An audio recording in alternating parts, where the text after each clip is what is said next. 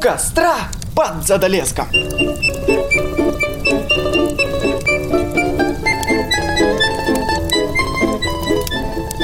Здравствуйте, гости дорогие! Очень рада всех видеть на нашем подкасте «У костра под Задалеском». Здесь мы погружаемся в мир сказок и щекотим нервы страшилками. Не буду вас долго томить, пора переходить к истории. Кто сегодня хочет рассказать сказку? Бабуль, сегодня сказку расскажу я. Всем привет, меня зовут Макс. И сперва вам хочется рассказать про тайничок, который спрятан в описании выпуска. Там находятся ссылки на наши соцсети. Например, на телеграм-канал, в котором мы знакомимся и общаемся с нашими подписчиками. А еще делимся всеми новостями и полностью показываем, как растет проект. Ишь чё, шарманка завелась. Люди сказку ждут, пора начинать. Хорошо, хорошо, бабуль. А сказка будет вот о чем. Сегодняшняя сказка будет про одного юношу. Про парня, который был ничем на первый взгляд не примечательным. Жил совершенно обычную жизнь в городе. Редко куда-то выбирался.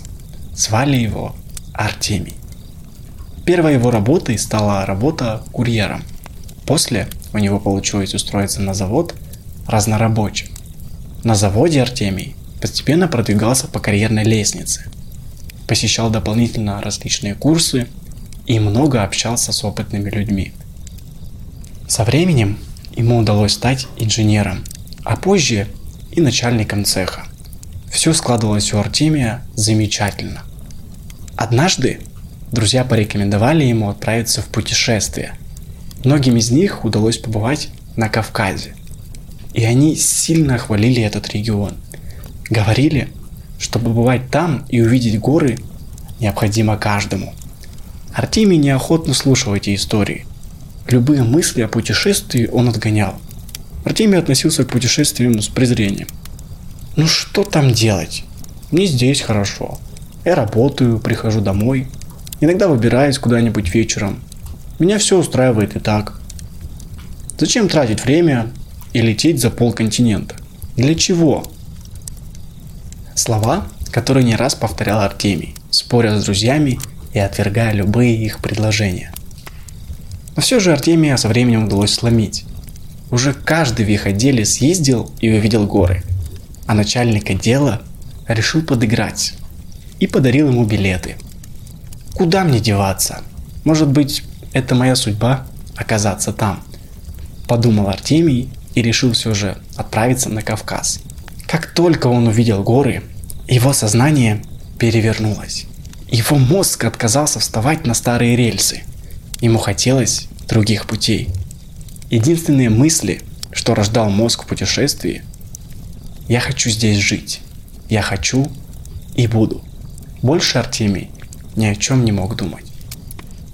И действительно, в течение месяца он переехал в горы, построил себе дом и начал жить вдали от любой суеты, которая, как оказалось, сильно приелась ему. После путешествия он понял, что не любит каменные джунгли, что ему гораздо комфортнее и интереснее жить в полной свободе. Артемий завел скотину, лошадей и небольшое стадо овец, обустроил себе огород и посадил пару яблонь. Провел так в горах несколько лет, обустраиваясь, расширяясь. Он очень редко выезжал в ближайший город, не больше раза или двух в год. Поэтому связи с внешним миром у него практически никакой не было. И вот наступил тот самый день, когда стало нужно отправляться в город за необходимыми товарами, которые не вырастешь и не создашь сам, по крайней мере вдали от цивилизации.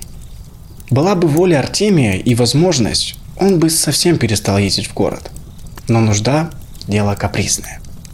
Неохотно, потерявший любые надежды на хороший и продуктивный день, Артемий сел в машину и выдвинулся в путь. На первых километрах дороги он заметил много странностей. Он видел брошенные вещи и машины. На обочине лежала одежда, сумки. Оставленные посреди дикой природы вещи и отсутствие людей всегда жутко. Артемий почувствовал это, как и нехорошее событие, которое уже случилось, но пока не показываясь ему на глаза полностью. Все происходящее возмущало и напрягало мужчину. Ему было страшно приближаться к городу, страшно открыть тайну случившегося, но интерес брал верх. На подъезде к городу он увидел группу людей, которые бесцельно куда-то бредут, уткнувшись в землю. Он сперва испугался и долго за ними наблюдал со стороны, не отваживаясь приблизиться. Интерес снова одержал победу, и Артемий решил подъехать поближе. Тогда он заметил, что у каждого из этих людей в руках телефон, и все внимание их полностью обращено в него. Артемий сперва попробовал с ними заговорить.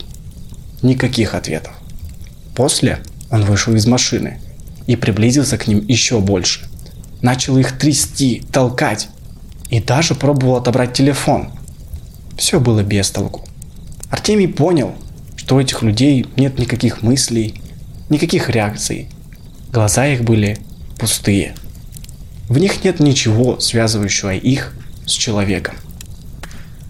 Пока наш герой был парализован своими мыслями, толпа все дальше уходила, не обращая на окружающий мир никакого внимания.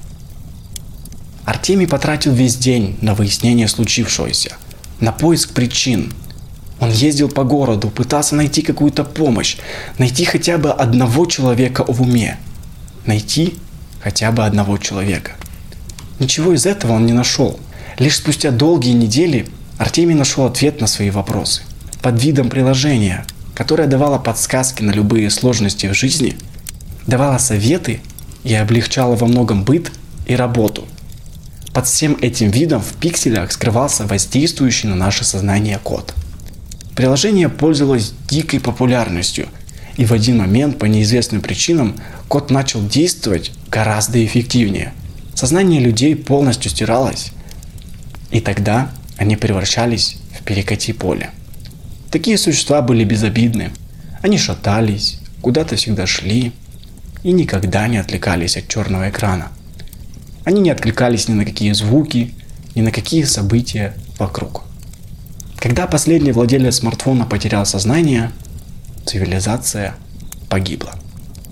Увидев весь этот ужас, Артемий поспешил вернуться к себе в горы и заперся в доме. Он был абсолютно растерян и сильно напуган, не понимал, что делать. Его беспощадно давило одиночество, которое раньше обходило стороной. Подумать только, я остался совершенно один на этой планете. После случившегося Артемий сразу начал строить план, как спасти планету, выезжая при этом несколько раз в неделю на поиски выживших. Ничего не приносило результата. Артемий пробовал разные способы, реализовывал самые безумные идеи, но больше всего времени он уделял поиску лекарства и его созданию. Он создал пристройку возле дома, специально оборудованную для содержания неспокойных существ, которых он стал называть бессознательные. Он начал охотиться на бессознательных, силой и хитростью вытаскивал их из стада, похищал к себе в пристройку тюрьму, отбирал гаджеты и пытался как-то воздействовать на них, пробовать их излечить. Но как только у бессознательных отбирали гаджеты, они превращались в агрессивных существ, начинали на него кидаться, издавать звериные звуки. Их трясло и сокращало. В агонии они ничего не ели, любую еду отбрасывали. На глазах Артемия происходило превращение человекоподобного безумное животное и скорая смерть. Долгое время наш герой похищал бессознательных, пробовал разные методы их спасения, в том числе пробовал метод с возвратом гаджета. В таком случае им становилось легче, но лишь на время. Сказывалось потрясение и стресс, сказывалось обращение в животного. Исход был всегда один – смерть. Однажды к нему пришла идея. Похитив очередную жертву, Артемий, как и обычно, прикрепил его к креслу, отобрал телефон и начал с ним разговаривать. Рассказывал ему различные истории, лекции, проводил обучение. Процесс был схож с воспитанием маленького ребенка. В объяснении на элементарных вещах, рисунках, предметах, которые нас окружают. Артемий также пытался посвятить бессознательного в мир литературы и искусства. Порой играл ему на гитаре, Сперва Артемий в ответ не получал ничего, лишь гробовое молчание. Это его не отчаивало. Он продолжал пробовать этот метод. Первым хорошим знаком было то, что бессознательному удается продержаться дольше, больше выжить без гаджета, чем тем, кто был в этом кресле до него. У бессознательного просыпался все больше интерес, а агрессии становилось все меньше. Изначально он участвовал в обучении лишь вниманием. Потом Артемий осмелился отвязать одну руку на время обучения. Бессознательный стал помогать ему в рисовании и решении головоломок. На следующий день Артемий отвязал его полностью и окончательно вытащил из кресла. Бессознательный больше не представлял опасности. Целыми днями они учились и работали по хозяйству. Наш герой обучал всему, что знает сам. Артемий порой набирался терпения и объяснял все по несколько раз. Спустя некоторое время к бессознательному вернулась речь. Он выговаривал лишь некоторые слова. Но какова была радость Артемия услышать человеческую речь спустя годы. С речью к человеку вернулись и воспоминания. Так у Артемия появился новый друг за долгое время отсутствия какого-либо общения. С другом они продолжали воскрешать оставшихся. Воскрешать цивилизацию, которая превратилась в руины. Перед ними стояла непосильная задача. Нужно было излечить целую планету.